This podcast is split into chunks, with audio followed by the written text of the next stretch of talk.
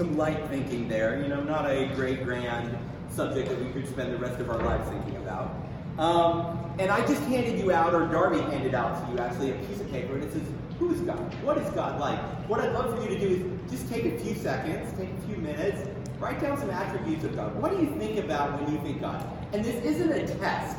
Like, you're not going to show this to anybody. I'm not going to come by and check your answers and be like, that's right, A plus, or that's wrong, C minus. You know, this is just for you. What do you think about when you think God? You maybe you want to draw a picture. I know Darby's real visual. Maybe you're like me and you like words. But what comes in your mind? You're like angry, hateful, vengeful. Maybe you're like, he's a myth, he's just an idea. He's just like for people who didn't understand that we have science and uh, they thought volcanoes, that's God. Whatever you think, just write down what do you think of when you think of God? What is he like? How does he behave? What's his character? What's his nature? What comes into your mind when you think about God? How would God act? Who does he love? Who does he hate? Who does he get angry at? Who does he comfort? Now, I heard about a seminary professor who did this essentially every time he started a new seminary class. He would hand out a piece of paper first and say, Tell me about you. What are you like? What are your attributes? What are your characteristics? Who do you vote for? Who do you love? Who do you hate? What do you care about? And then he would collect those pieces of paper and he would hand them out a piece of paper and say, Now tell me what God is like. And what he found was those papers usually looked exactly the same. He said about 90% of the time, people wrote down that they thought God acted like they acted, behaved like they behaved, voted for and cared about the things that they cared about. And he said, what is obvious is that people walking into seminary many times have built an idea of God that just agrees with everything they already think. And I think that if we're honest, a lot of times we've developed an idea of God based around what we already think. And we're just like, he's just bigger and more powerful, but of course he agrees with me because I'm right on everything. Voltaire, the philosopher, said, God created mankind in his image, according to the Bible, and mankind has been returning the favor ever since, creating God in their minds, in their image. Essentially saying, starting to think about God um, based on of how they think about themselves. And all of us sitting here, and people watching online or people listening to the podcast, all of us have ideas about God that have been shaped by our nation of origin, by our language. We speak English, and so there's some concepts that we only understand within English. Our families have helped us develop an idea of God. Our friends, movies, and books, and podcasts, and culture, and music, and pastors, and priests, and rabbis, and churches, and schools, and theologians, and interactions with religious people we like, and religious people that we did not like. And all of these experiences experiences have shaped our idea of God, but they've also tainted our idea of God. What we think about God has been both shaped and tainted by all these things. Now, um, something I do a lot of times as I'm preparing for a sermon is I'll be out on, I'll be at work mopping a floor, or I'll be outside walking around and I'll have an idea and I'm like, oh, I should think about this later as I'm preparing a message. And so I'll tweet it. And Twitter is kind of like my running journal of my stream of consciousness ideas. And then later I rein them in and turn them into a message. And so I tweeted out some things this week about God. And I had a pastor friend begin to reply back. In fact, I've never got more replies than when I started talking about God this week. I had atheists saying things, and then I had pastor friends saying things, and I'm like, wow, what I'm saying is making everybody unhappy. So I'm like, that that's going to be fun to uh, to share with everybody this weekend. Um, but I had a pastor friend, and he wrote back to me, quoting a 16th century French reformer, correcting what I said about God in my tweet. Because to him, God existed within the framework that this 16th century reformer gave him about who God is. And this theologian defined God for him, and what I was saying didn't fit that definition, and so he was correcting me with a quote by this guy. And maybe you don't have a 16th century theologian that defines your idea of God, but maybe you have experience, experiences that have defined your idea about what God is like, or maybe you have a family that's defined your idea of what God is like. When you and I say God, everybody in this room has something different their life. And so, one of the central tenets of communication, my undergrad was in English, and it was all about communicating ideas to people. I was uh, in English writing, and uh, it was all about how can you get what you're thinking into someone else's hands so they understand it. And they said this is a key tenet. Everybody has to be using the same terms so that we can end up agreeing about what we're saying. So they can understand what you're saying, we have to be talking about the same thing. But when anybody says God, something different is racing through the mind of everyone in this room. And everyone you meet, when you say God, they're not thinking exactly the same thing that you are. Can that, in just a small way, begin to help us understand why there's so much confusion about this idea of God? Why we see so many different religions and so many different churches, and there's just Everyone's thinking something different when we say God. And if all of us got out our papers, some of us would have agreement and some of us would have disagreement. Because we're all thinking something different when you say God, when I say God. When you get into an Uber and your driver says they believe in God, it's more likely he's talking about someone different than what you mean. Much more likely that, that that's the case rather than that he's talking about the same person that you mean when you say Occasionally, someone will say to me something like this Belief in God has led to all the evils in the world. Maybe you've heard this, maybe like a progressive friend of yours, or maybe someone who's just purely naturalistic, and they say, you know what? Look at all the evils in the world. It all comes back to religion. If we could just kill this myth of God, humanity would finally flourish. I heard a, a British man um, this week on a podcast and he was talking about, he says, if we could just kill this idea of God, humanity would finally reach their full potential. These uh, type of folks usually point out how a belief in God led to the Crusades, and it did. And a belief in God led to genocides, and it has. And it's led to racism, and it has. And slavery, and it has. And sexism, and it has. And all kinds of injustices. And I agree to those things. An idea of God has led to all those things. But I don't think that it was God is responsible for all those things. I believe a wrong belief in God led to all those things. My argument is that a wrong idea about God can lead to truly horrible things. And when we say God, not everybody is thinking the right thing. Not everyone is thinking the same thing. And that doesn't mean God is faulty, but that means that many times as humans, our concept of God is faulty. I had a person in this very church, they're not here today, but they said to me, How can a book that, as I read it, seems to be so much about a God of love be used by my very family to spread so much hate? And the answer is because people have an incomplete or wrong view of God. And they can have an idea of God where they use the same terms we are and they act very differently as a result or as an extension of what. During our teaser video there at the beginning, there's a quote by A.W. Tozer. And Tozer, in the full quote, he says this When we think, what we think about when we think about God is the most important thing about us because by secret law of the soul, we all become like what we believe God is. So, your idea of God, right, wrong, incomplete, broken, begins to affect who you become. And that's why you can look at people and you can say, they say they're a follower of Jesus, but that's probably the most disgusting, obnoxious person I've ever been around and I don't want to be around.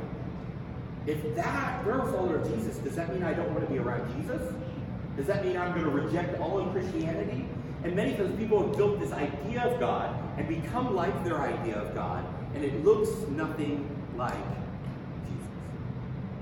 now, some of us sitting here assume we know what God is like. We're like, I've been in church for a long time. I've been around religion for a long time. I've studied the Bible for a long time. I've gone to seminary or I've gone to school to study the idea or concept of God. And some of you are like, I have no idea what God is like. I'm just exploring the concept of God. I know some of the people watching online, occasionally I get emails and they're like, I don't really know there if there is a God, but I like listening to you because you're helping me think through some of you, when you hear something, you go, that's not right, that's not how God is. This is right, this is how God is. You dismiss and deny certain things because you know how God is. Some of us think that we're the smartest person in the room, and um, if we think it, obviously it must be true. Um, I say that because uh, in my family there's this running joke that Hanoviches are very arrogant and think they're the smartest people in the room when they're not always the smartest people in the room. And uh, my dad, a couple weeks ago, he told my brother he, he wanted to drop out of college. He's, he's, he's doing well. He's an average student. My dad says, You're ahead of it. You're the smartest person at that college. He's like, Dad, there's thousands and thousands of people at this college. I am not the smartest person here. There's much smarter people. But sometimes we walk into a room and we're like, what they're saying about God is wrong because I know I'm the smartest person here and I figured it out, and they haven't. Sometimes I do that when I walk into rooms and Darby says, remember, you don't have it all figured out. Some of you listening may not be even sure there is a God, let alone you know what he's like. But here's what I'm going to ask. As we come to this series over the next few weeks and we talk about what God is, who God is, what he is like, here's what I want you to all do with me. Whether you think you know everything about God or whether you think you know nothing about Him, let's all come at it the same. Let's set aside our presuppositions. Let's set aside what we know. Because there may be things that we think about God that aren't true. And they may be affecting the way that we live and love. Let's set aside what we know, what we think we know, and take a fresh look at who God is. You just wrote down a bunch of things on a piece of paper. Some of those are probably true. Some of those things are probably false. Some of those things you've probably heard and been told a long time, but might not be true. So let's just set all that, what we think we know about God aside, and say, let's come at this thing fresh. Instead of saying, wait a minute, let's just say, who is God? Start fresh. For some of you, you're like, it's uh, I've been pretty much a fresh start. You know, God's a pretty new concept. For some of you, you've thought about God so long, trying to think about Him in a fresh way is going to be very hard. But many times we get these deep seated presuppositions that we know something. And sometimes we miss what's true because we're holding on so tightly to what we think is true. The very first temptation in the Bible is this grand narrative poem that kicks off Genesis, in Genesis chapter 3. The enemy of humanity, the devil, tries to convince the first humans to believe a lie about God. And I don't think his, his strategy has changed at all. Now, it's hard sometimes in our naturalistic, scientific way of viewing the world to imagine, like, there's devils and demons in this whole spiritual realm. But it's interesting to me that they're not about, like, overthrowing people with spiritual powers and shooting lightning or something. Instead, they're about getting us to believe lies about who God is. I believe there are forces at work in a realm that we cannot see that exists solely to cause chaos in the human realm, and one of their primary tactics is to get humans to believe lies about who God is. Jesus said, The devil is the father of lies. And then say he's the father of possessing people, the father of moving tables when people aren't looking, you know, or making things hover in the air and weird, creepy whispers in the night.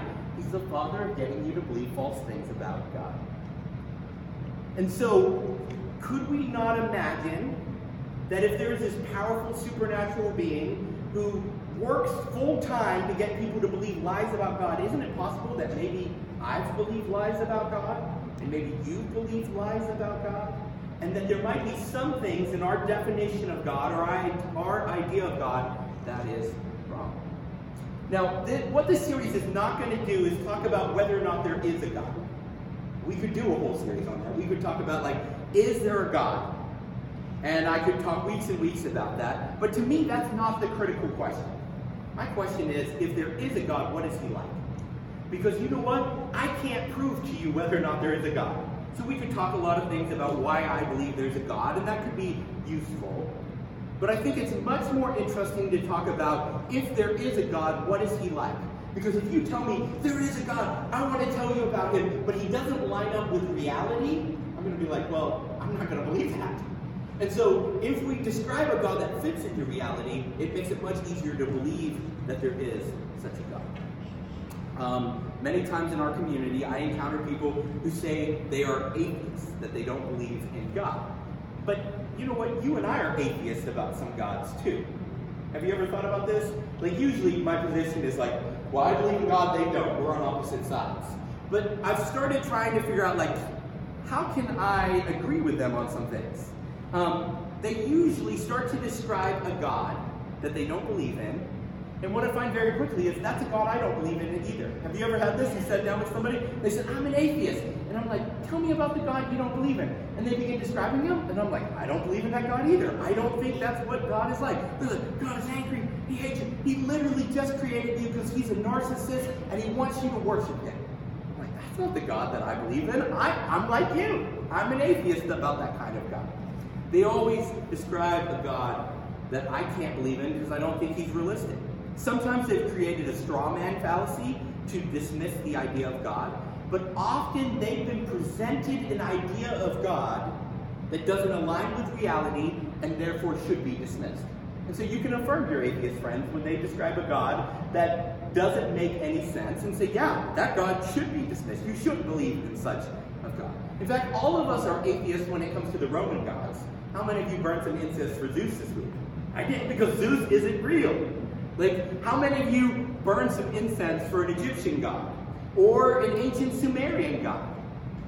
I, I think probably none of us did. Um, I never want to assume that nobody did, but most of us would say, Alex, obviously those gods don't exist. But can you understand why your atheist friends believe that our God doesn't exist? There's a lot of gods that we dismiss. Why are we surprised when they dismiss ours? If the God of the Bible, the God of Israel, of Abraham, Isaac, and Jacob is real, we're going to have to explain why he's different from other gods. Because there's a lot of gods that we don't believe in either. So I don't think the question should be, is there a God, isn't there a God? I think we should say, why is this God different? If he is different. Like, what would make this God stand out when we say we don't believe in any of these other gods, but we believe in this one? Why did we not simply lump him in with all the others? Um, so the next time your atheist friend says, I don't think there is a God, you can understand that. You can even affirm that. You can say, there's a lot of gods that I don't think there are. There's a lot of gods I don't believe in. But there's something about who this God is that makes me believe in him, even though I don't believe in most gods. And so, what is God like? If he's different, if he's unique, why do we believe in him and we don't believe in Zeus? So first, let's talk about definitions. When people say God, they're referring to a reality-defining authority that exists on a different plane of existence that overlaps our plane of existence. That's the most technical definition I think I've ever written in a message, but it's hard. Like, how do you build parameters around this concept of God?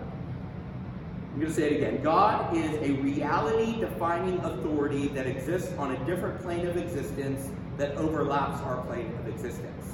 The Bible, the very first verse, starts with the presumption of God, not the explanation of God. Wouldn't it be great if when you opened up the Bible, Genesis chapter 1, the first verse, the first page of the Bible, and it said, let me tell you something. There's another universe beyond this universe. It's another plane of existence. And there is a being there who created all existences and all planes of reality. He knows everything and has all power. He created this plane of existence, and he's created your plane of existence. And I'd be like, okay, this makes sense. Okay, now explain to me who he is and where he came from and all that. And the Bible just, that's not how the Bible written. The Bible's just like, in the beginning, God. It just presumes. Now, what's weird about this is we're Western thinkers, right? And so when we read a book, we expect the book to build ideas as it goes. You start with a simple concept, you find out more as you go, and by the end you become an expert on the subject. Jewish meditation literature, Eastern meditation literature, wasn't written like this. This is written by a different culture, by a different people, and they write in a different way. So when the Bible was written by Jewish people, they wrote with the expectation that you've already read the whole book and you're coming back to read it. He's like, well, that's hard when I'm reading it for the first time. But you have to remember, Jewish children were taught to memorize the entire Old Testament. I can complain about memorizing a verse with Darby sometimes. They memorized the whole Old Testament. They would sing the songs of the Psalms every evening and morning. They would sing them at festivals, and every week they would go and they would read an entire book of the Bible as the community gathered together. And so this was just ingrained to them. Before you were even born, you were hearing the words of the Old Testament. You were hearing the words of the Torah, as the Jewish, um, the Jewish followers of God called it. And so it became so ingrained in them that they couldn't remember a time when they hadn't heard this, a time before they started hearing it. And so when we pick it up, we expect an explanation on page one, but he's like, oh, you're going to have to read the whole thing to get an explanation. And then when you come back, page one's going to make more But I would love for it to be written in a way that explains God. But he doesn't. He presents to us, the Bible presents to us, this mystery of God. The Bible is written in a way to draw you in and make you ask questions, not in a way to say, let me explain it all for your Western rational minds after the Enlightenment. So, Genesis chapter 1 introduces us to God right on page 1. It tells us that the story of the Bible is not the story of mankind, womankind, humankind. It is the story of God and his interaction with us. He's the key, um, he's the key protagonist. Now, the Hebrew word translated God on the first page is Elohim. It's a Hebrew word. It's a title, not a name. And it does not mean highest authority. That's what I usually think of when we translate God. But it actually means this spiritual being on another plane. In fact, the word Elohim is sometimes translated judge or angel. It's sometimes translated Lord or authority. And in the English, they wrestle with this and they have a hard time translating. Sometimes it's cap- translated God with a capital G, referring to the God of Israel. And sometimes it's referred to lesser gods with a lowercase g. And so we see this word used in all these different places. If you read through the story, the God on page one later introduces himself as Elohim El Shaddai, the highest of Elohim. He's like, okay, you are a human being. I'm this different type of being, and I'm the highest of this different type of being. You're a terrestrial being. I'm a celestial being. And the two realities overlap. Now, in the Christian faith, God has a name. He's not just God, but he actually introduces himself to the people of Israel in the Old Testament, and he says, My name is why? Yeah, it's in the English we translate it I am, but in the Hebrew it's literally YHWH because Hebrew does not have vowels.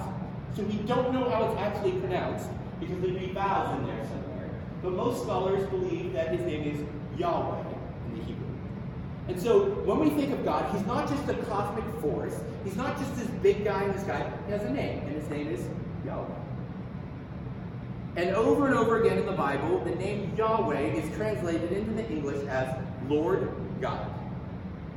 So when you're reading through the Bible and you see the name, the title Lord God, and you're like, that's a weird thing. Like, you're God and Lord. Like, aren't those the same? Isn't that interchangeable? They chose not to translate it into Yahweh. That's the Hebrew word there used in the text. But they chose to give him a title. Now, for me, that means that I read some of those passages very depersonalized when he is saying, I, Yahweh, am about to do these things, in English we read it as, I, the Lord God, am about to do these things.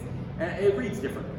Like, I don't go around and I say, I, Darby, as your husband, am about to do these things. I'm like, I'm Alex. You have a relationship with me. You know me by name. I'm about to do. God is a title. Lord is a title. Yahweh is who he is. It's his name revealed to us. Now, in the Christian faith, God is a community, a triune community of love, joy, and peace. He's three in one, the Father, the Son, and the Spirit. You say, Alex, explain that to me. I can't, but I'm going to try later on in this series as we talk about the Trinity. And he longs to know you and be known by you. Now, that's a unique idea as we talk about God and gods in our world and religions. God wants to be known by us, and he wants us to know Him. now, you say, okay, Alex, everything you just said is craziness. Like, this is insane that people believe this, that they wrap their heads around this. Hmm, I, I could see that. We're going to talk more about these ideas and flesh them out as we go through the series. But even if you reject the idea of God, even if you say, hogwash, that's outlandish, that's insane, that sounds like mythology, that doesn't sound like reality, every human being has a space for God in their psyche. What do I mean by that? I, I, there's like a space in every human being's psyche where they find something to become their authority to help them define reality and make sense of their world. Think about something, somebody that's completely naturalistic. I have a friend, I have several friends like that, but one in particular that I'm thinking of. And even though they don't believe there's a God, there's nothing beyond this world, they put something in that God space in their psyche that defines their reality and brings meaning to their life. They say, This is the thing that helps me understand everything else that's happening in my world. Now, for many people in our culture, Um, they might say science. Science helps me know what's real, what's false. It helps me set the parameters for reality, helps bring meaning to my life.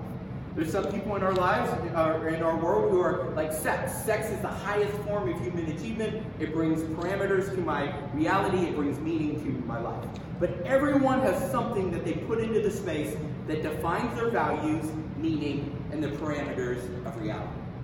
There's, even if you don't believe in God, you have something that rests in a God space in your psyche that helps you make sense of your world. And so, what is God like? If we believe that there's this personal, relational God who wants to have a relationship with us, what is he like? Over the next few weeks, we're going to be talking about that and wrestling with ideas like God is Jesus. That's what we're talking about today. God is slow to anger. God is gracious. God is mysterious. God is Yahweh. And some more after that. So all that, you guys are like, I'm done. That was too much. All that was an introduction. I won't go too much longer. This morning, we're going to talk about God is Jesus. And I think this is foundational to everything that comes after this. If you want to know what God is like, if you want to know how he treats people, how he loves people, how he behaves, look at the life of Jesus. If someone describes a God that doesn't operate like Jesus, doesn't treat people like Jesus, doesn't talk to people like Jesus, they aren't describing God. This is the filter that I run everyone's idea of God through. If they say something and I'm like, okay, this doesn't look like Jesus, this doesn't sound like Jesus, it's not God. They've developed a false idea of God. It doesn't matter how many letters follow someone's name, because they've got all these seminary degrees, and they've got all these philosophical degrees. It doesn't matter how wide their smile is or how nice their suit. If they describe a God, a cosmic authority that doesn't act like Jesus, they have a wrong view of.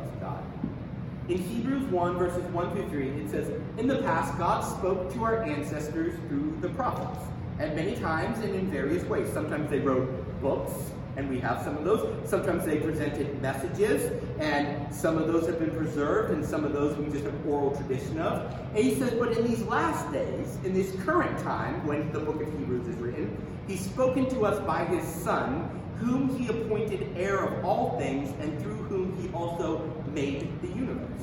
And so back there in Genesis 1-1, when it says God created the heavens and earth, according to Hebrews, that was Jesus creating the heavens and the earth.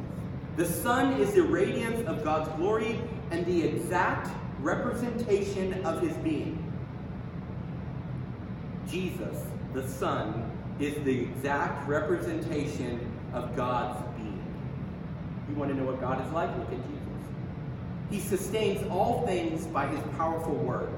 And after he provided purification for sins, he rescued us and sat down at the right hand of the majesty in heaven. Jesus is the exact representation of the being of God. He wasn't like 70%. He's like, I'm mostly what God is like. Look at me, but you know, God also has this anger problem, extra 30%. You know, sometimes when people read through the Old Testament, they're like, man, God is pissed off. And then they look at the New Testament and they're like, God's in love with us. Look, he's laying down his life for us. And they're like, what are these two different views of God? And Hebrews says, if you look at Jesus, he's 100% what God looks like. Occasionally, I'll read a theologian that describes the way that God operates in our world, and the behavior resembles Zeus more than it does Jesus. Have you ever read any of the Roman myths? And Zeus, he's like, man, I'm having a bad day. I'm going to kill a human. And he's like, I'm having a bad day. I'm going to turn into an animal and sleep with a woman. Like, Zeus is just all over the place. He's like crazy. He's insane. It's like he's bipolar. He's all over the place. And sometimes I'll read a theologian who's trying to talk about the Christian God, and they describe God like he's just all over the place. Jesus is the most clear understanding we have of how God operates and behaves. The writer of Hebrews says, in the old times, God would use these intermediaries to tell us about himself. We're getting second and third hand accounts of what God is like. Prophets would stand up and they'd say, God told me this, I'm telling it to you. And people would be like, okay, so maybe that means God is like this, and we'll try to figure it out. And they had a blurry picture of who God is. Then Jesus shows up and he's like, you can see 2020 now. This is what God is like. I'm 100% representation of what God is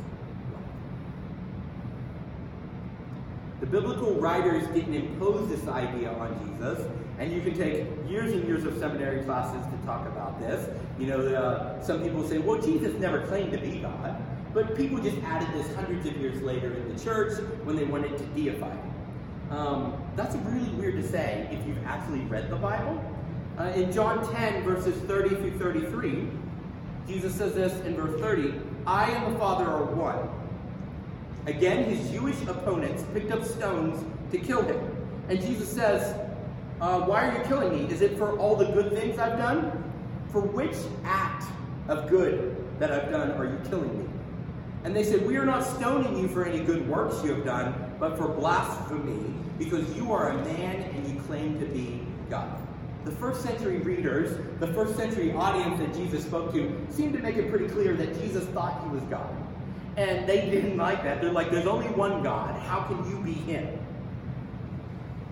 Occasionally, someone will say to me, All religions are the same. I was talking to a Jewish rabbi the other day while I was walking around I was walking across the street from us as a Jewish school. I started talking to this guy, and uh, he's like, I'm a Jewish rabbi, and I'm like, I'm a Christian pastor.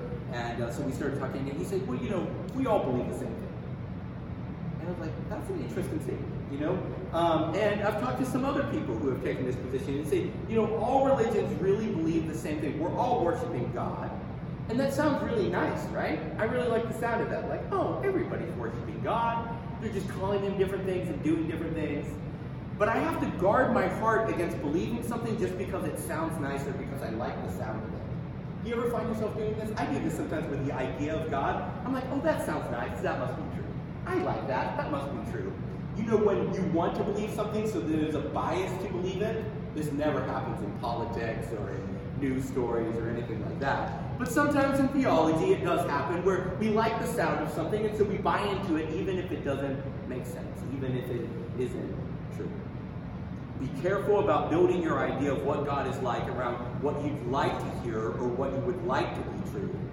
Not all religions worship the same No, that's not a very popular idea, but Buddhism says there is not a personal God. There's just a spiritual force at work. He's not relational. You can't have a relationship with him because he's not a person. He doesn't have a name. He's not a being. Hinduism says there are literally billions of gods. And when I was in India a few years ago, I went in a shop where they had just rows and rows of shelves where you could buy little gods for your home.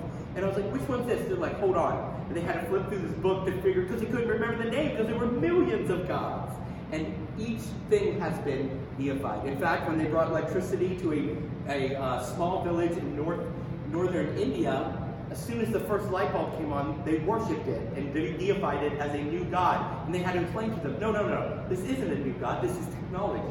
And uh, so Hinduism. Um, and then Muslims describe a God that operates very differently than Jesus.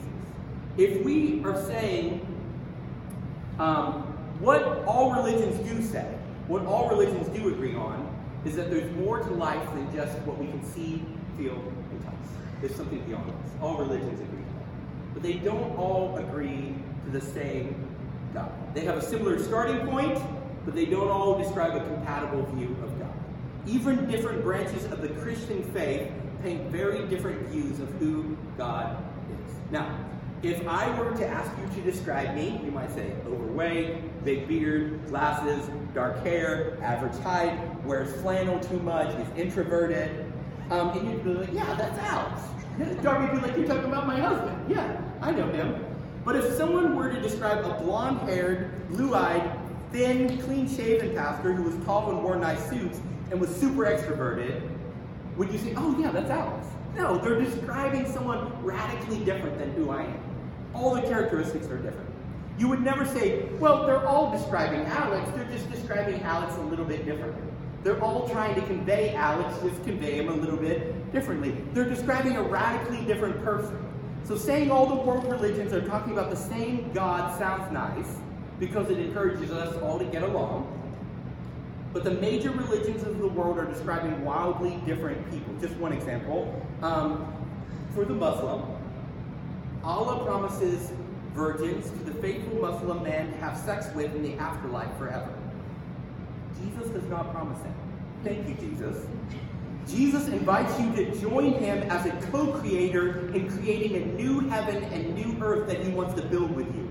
That's a very different picture of the next life than our Muslim friends have. These are diametrically opposing views of a divine being and what they see for the future of mankind. Jesus says, I want you to be like me so you can work with me forever. In the Muslim world, they say you're going to be brought new wine, and I have the passage here from the Quran if you want to look it up. Um, they will, these virgins will bring you new wine, and they will be yours to enjoy for eternity.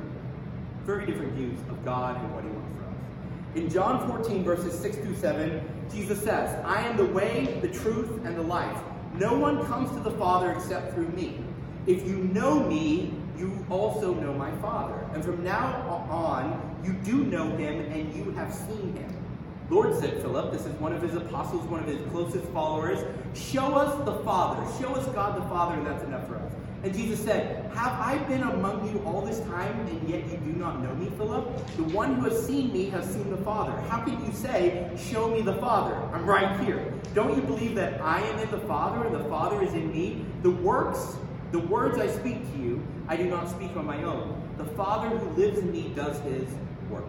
Believe me that I am in the Father, and the Father is in me. Otherwise, if you can't believe what I'm saying, look at what I'm doing. Believe because of the works themselves. Now, Jesus says a lot in this little passage, so much so we could have just stayed in this passage for the whole series. Jesus, first of all, dismisses the idea that all ways, all ways lead to God. Not all ideas about God actually lead to the one true God. Jesus says the only way that leads to Him is Him. That's essentially his argument. He goes, How could all ways lead to me? I am the way that, to get to me, because I am the Father, and the Father is me. He says, How could you go to someone else and say you've gone to me? It would be like if Darby went up to somebody and said, Hi, husband. And it's a random stranger, and I'd be like, No, I'm right here. I'm your husband. You, you can't go to somebody else and say, I'm hugging my husband. That's essentially Jesus' argument. How could you how could you go to someone else and say you have a relationship with the Father? I am the Father. The only way to have a relationship with me is with me. Very simple logic, um, but they had a hard time with it. Jesus is saying, I am a unique person. I am not a cosmic idea that people take different paths to get to. I am a unique person that wants to have a unique relationship with me. Now, one of the most common complaints I hear about God is, why doesn't he show himself? Maybe you've thought this. Like, God, if you're real, where are you? You seem invisible. You say you want to be known according to the Christian faith. Why don't you just show up? And according to Jesus, he did show up. He showed up as Jesus. He's shown up. He's existed in our world. Jesus says that the result of us seeing him and hearing about what he's done should be belief. Often people will say something to me like this I could never believe in a God that blank. Maybe you've said this. Maybe you've thought this. Maybe you've had someone say this like, I could never believe in a God that, and you can fill in the blank with whatever you want. Now that's an interesting statement because you and I don't get to define what reality is based on what we want to believe in. I don't want to believe in a country like North Korea that imprisons its people and just randomly launches missiles and threatens to launch missiles all the time. I don't want to believe in that. That doesn't make North Korea go away though. Like, I don't get to define the reality of whether or not there is a nation like North Korea. I wish it didn't exist, and we can say that. I wish we didn't have a God that does blank, but we can't say, I'm not going to believe in a God that does blank.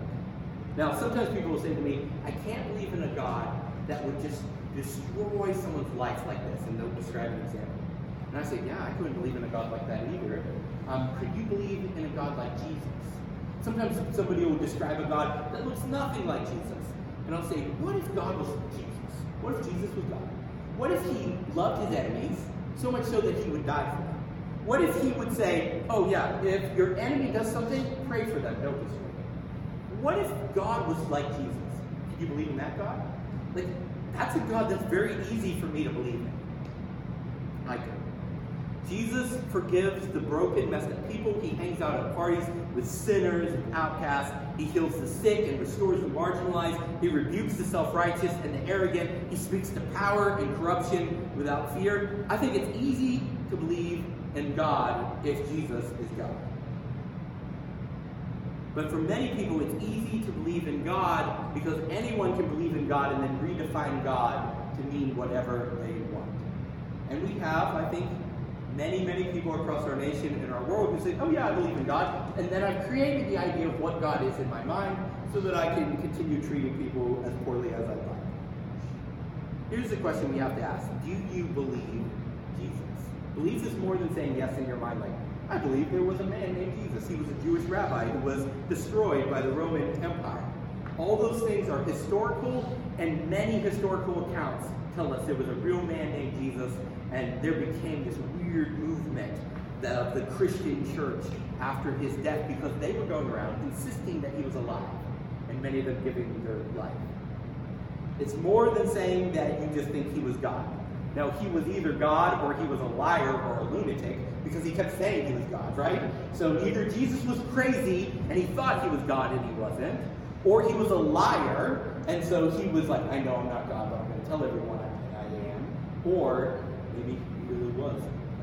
But believing in him is more than that. It is saying that you think his way of life is the best way to live.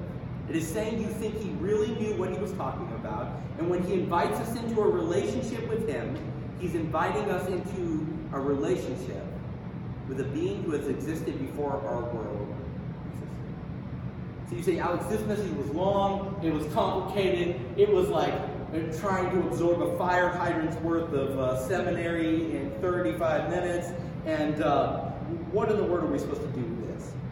Well, first of all, I encourage you to read one of the biographies of Jesus this week. And that's not like you go to Amazon and you order it. Um, this book's called Matthew, Mark, Luke, and John. They're found in your Bible. They're also found online. Read one of them. And don't read part of it, just read the whole thing. Mark's the shortest, so if you're like, I don't have a lot of time, read right through it. Um, Luke's the longest, so maybe if you're like, I have a lot of time, you want to read through that one. John's my favorite because John's very poetic. Each of them write differently. God, as he, uh, according to our Christian tradition, God leads along the writers as they write the Bible, but he doesn't overwrite their personalities in their writing style. And John is very poetic, and so he uses all this poetic imagery, and I'm a word nerd, so I love John. But read one of them. And here's what I want you to think about. Does this line up with my idea about who God is? Does Jesus behave in a way that dismantles what I think about God? Every time I read the stories of Jesus, he says things, even though I've read it many times, and I'm like, ah, oh, do you really mean that? Like, are you really telling me to live this way? Are you really saying this to this person? Look at how he behaves, how he operates, who he loves, who he says is in, who he says is out. Number two, um, the word God doesn't really mean anything to us anymore. Because everybody has redefined it to mean what they want. And when you talk to someone in a big city like Philadelphia, when you say God, they could be thinking of not only thousands of variations of the Christian God, but they could also be thinking of thousands of other ideas about a cosmic authority. So I've started trying to do this more. I use the name Jesus. Because there's a lot less uh, confusion about who he is and how he operates. And so instead of saying, I believe in God, I say, I believe in Jesus. I'm a follower of Jesus. I try to live and love like Jesus. I think that Jesus showed us how to live and love. God can mean anything, and very often does, but Jesus is specific. And you'll see sometimes in some conversations, when I say God, people are like, okay, good, I can reframe that in my mind however I want, and so I don't care that you said God. But then you say Jesus, and they're like, oh, snap. Now they're getting really specific. Now they're talking about someone who I actually have to fit their definition, fit someone else's definition beside my own. Number three, take some time to ask God to challenge your presuppositions about who He is and what He is like. I've spent most of my adult life studying Christian thinkers and writers and going to school to understand theology, the study of theo, God. You know what I find? Many times I have incomplete or tainted or broken ideas about what God is like. And I have to go back to the life of Jesus and say, Jesus is the clearest picture of who God is and what he's like. Have I developed incomplete, broken ideas about what God is like? And so I ask God, correct my wrong view of who you are and what you're like. Don't let me believe lies about who you are and what you're like and how you behave, but let me see you clearly so I can serve you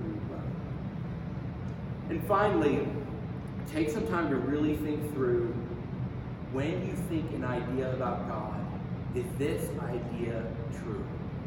Take some time to dismantle lies because they don't dismantle quickly. Dallas Willard, one of the greatest thinkers, he was a philosophy teacher out in California, um, but I think he's one of the greatest Christian thinkers of modern times. He said, Never believe anything bad about.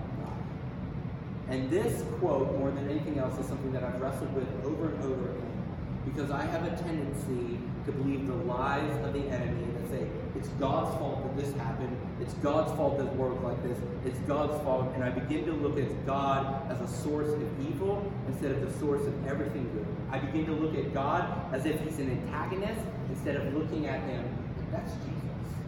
And what do I see Jesus doing? He steps in the way of hurting people, and he dies in their place. He sacrifices everything to rescue us. Let's pray. Lord Jesus, thank you for your word. Thank you for this challenge to my heart to re examine how I see you. Jesus, I pray that you give us a clear picture of who you are and what you're like. That you dismantle this idea of God that we've developed really over a lifetime in our culture and in our families, um, that our society has shouted at us, that churches have shouted at us. And Lord, that we'll just go back and say, Who is Jesus?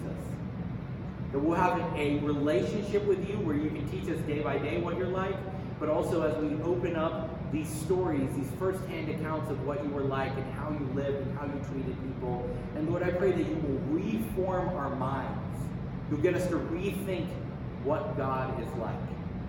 And that we'll have such a clear view of Jesus, we'll know what it looks like to live and love like. I pray all these things in the name of Jesus Christ.